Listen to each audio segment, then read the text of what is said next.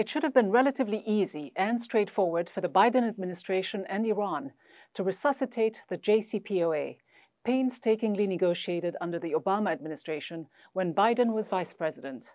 After all, Trump's withdrawal from the agreement, a euphemism for unilateral violation, while Iran was still in full compliance, has been decried by the JCPOA's other signatories, including Washington's close allies, as well as the IAEA, the true certifier of Iran's nuclear undertakings.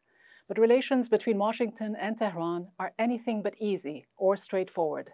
Ultimately, both need, above all, to save face, and for now, both sides are playing hardball.